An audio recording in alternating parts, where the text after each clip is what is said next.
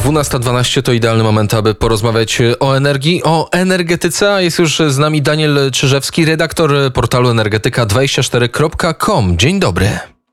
Dzień dobry panie redaktorze, dzień dobry państwu. Wiemy ze strony rządowej, e, słyszymy od e, rzecznika rządu Piotra Müllera, Polska nie zamknie kopalni. Podobnie mówi jeszcze o kuriozalnym wyroku, mówi prezes PGE, nie ma możliwości zamknięcia kopalni w Turowie. Dzień w dzień Polska ma płacić według Trybunału Sprawiedliwości Unii Europejskiej karę na poziomie 500 milionów, e, przepraszam, tysięcy, to by było za dużo, tysięcy euro co pan na to? Oczywiście, tak samo jak w maju, kiedy pierwotna decyzja TSUE o zamknięciu e, kopalni, e, znaczy, e, kopalni w Turowie została opublikowana. No nie możemy tego zrobić, rząd nie może tego zrobić, Polska nie może sobie na to pozwolić, ponieważ no, nawet przyjmując niskie szacunki organizacji takich jak Greenpeace, że elektrownia w Turowie no, znajdująca się obok kopalni daje 3% jedynie, e, zajmuje 3% w miksie energetycznym Polski, to by oznaczało, że wciąż ponad milion osób z niej korzysta. Inne szacunki, e, które podaje PGE, mm, są bliżej 10%, to by oznaczało, że są 3 miliony, ale czy to są 3 miliony, czy 1 milion, e, absolutnie nie możemy od tak z dnia na dzień wyłączyć czy zamknąć kopalni w trobie i jednocześnie, co by spowodowało wyłączenie również elektrowni. No właśnie, w poranku wnet Mariusz Marszałkowski, dziennikarz e, z portalu Business Alert, e, powiedział, że Polska na taki krok nie może sobie po prostu e, pozwolić, więc jakie mamy możliwości, jeżeli nie wygaszanie kopalni, rozmowy oczywiście ze stroną czeską, mediowanie, tam zbliżają się wybory, więc może być to utrudnione, ale załóżmy, gdybyśmy próbowali kupować energię z zagranicy i zamknąć, wygasić kopalnię w Turowie, jaki byłby koszt takiego przedsięwzięcia? Czy da się to w ogóle obliczyć?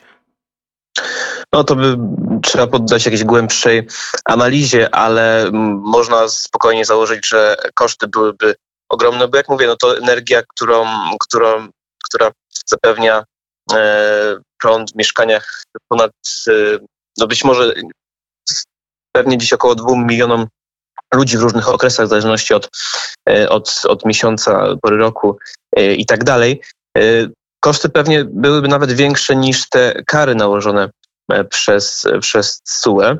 E, no ale powtarzana jest ta data, e, czy ten okres wyborów w Czechach i że po tym wydarzeniu magicznie ma się ten proces, ten spór rozwiązać. No, trudno powiedzieć, ponieważ w Czechach, jak jest zgoda pomiędzy partiami politycznymi, wydaje się to do tego, że, że sprawę w Turowie trzeba na forum europejskim przedstawiać tak, jak jest ona przedstawiana, e, składać pozwy do TSUE, bo zarówno premier, rząd e, jest, złożył sam ten pozew, tak, ale też hetman, bo tak się nazywa urzędnik lokalny w Czechach, hetman kraju libereckiego również zainicjował ten proces, proces przed TSUE. Tymczasem e, rachunki za prąd e, Polacy otrzymują e, coraz wyższe w tym roku. Średnio wyliczając wzrosło one o 10%, a czekamy na nowe taryfy Urzędu Regulacji Energetyki, ale jedno jest pewne, taniej już nie będzie. Oczywiście mm, nie będzie. Nie wiadomo na ten moment, jak duże będą te podwyżki. Raczej będą dwucyfrowe. Tutaj pierwszy wychylił się, można powiedzieć, prezes Enei, mówiąc o podwyżkach e, cen energii o 40%, e, co oznaczałoby, że rachunki same wzrosną o 20%.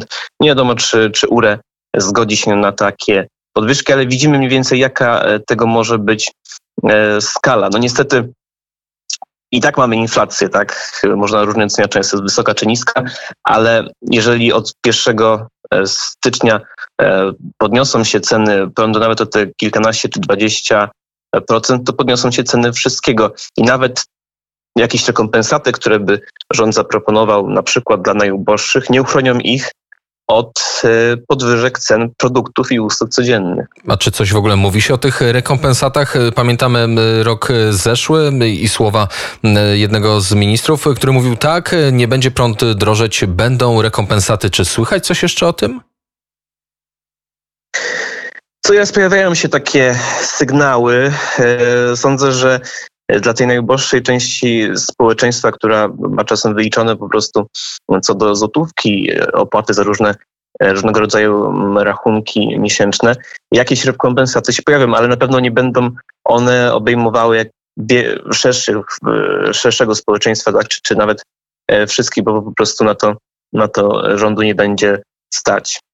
To co nas e, czeka w najbliższym czasie? Czekamy na e, elektrownię atomową, elektrownię jądrową. E, te rozmowy ze stroną amerykańską, czy też francuską, ale bardziej amerykańską, gdzieś ugrzęzły. Nie mamy umów. Termin 2033 roku na uruchomienie takiej elektrowni staje się, wydaje się być coraz mniej prawdopodobny, więc no cóż, Polska węglem nadal stoi. Skąd będziemy czerpać energię? Kupować z zagranicy?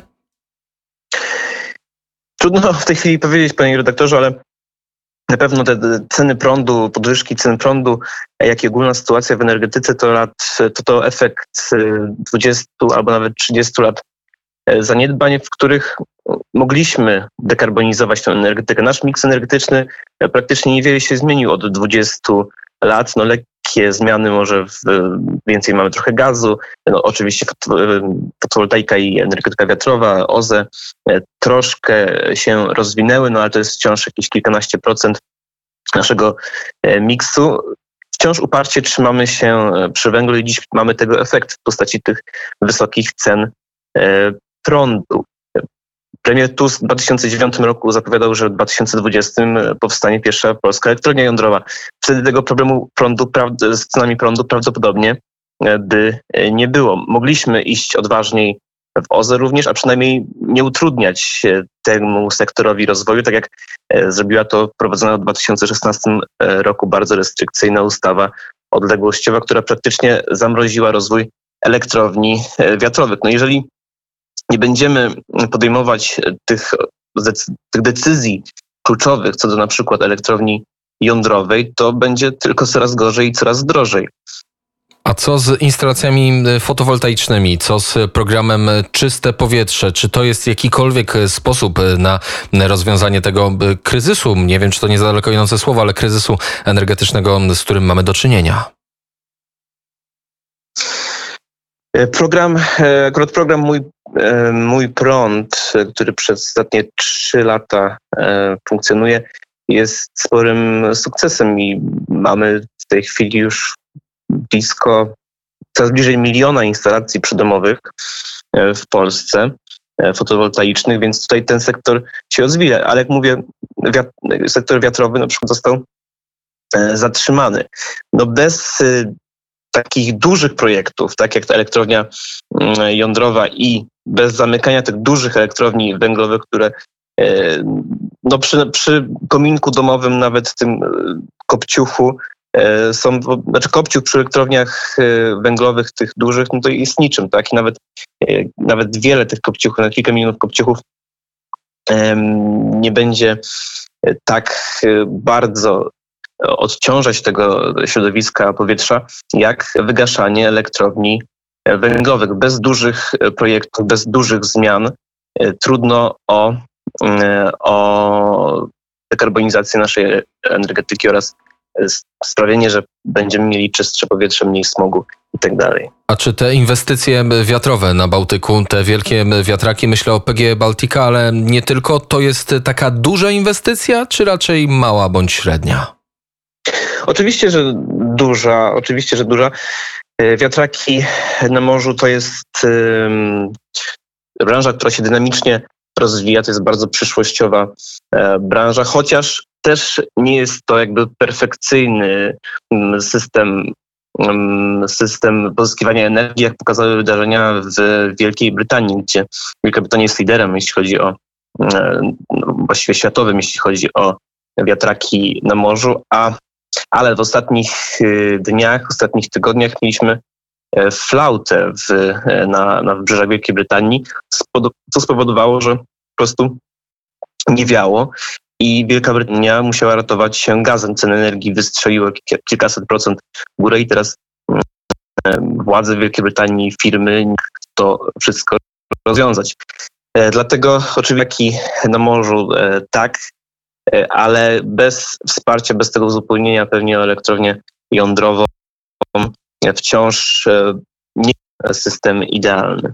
A dla osób, które aktualnie starają się, chociaż czasy są ciężkie, zbudować dom, to jaki rodzaj energii do ogrzewania by, by pan polecił? Czy gaz, czy jednak wycofać się z tego gazu? No bo przecież jest to tylko sposób przejściowy. No, w, w, szerszym, w szerszej perspektywie gaz jest traktowany jako paliwo przejściowe, ale nawet jako paliwo, paliwo przejściowe będzie mm, pewnie za 3 lub 4 dekady funkcjonowało. My rozwijamy swoją infrastrukturę gazową. E, Polska Spółka Gazownictwa rozwija, dołącza jakby kolejne e, gminy do sieci gazowej, więc e, pewnie najbardziej optymalny byłby, byłaby instalacja gazowa.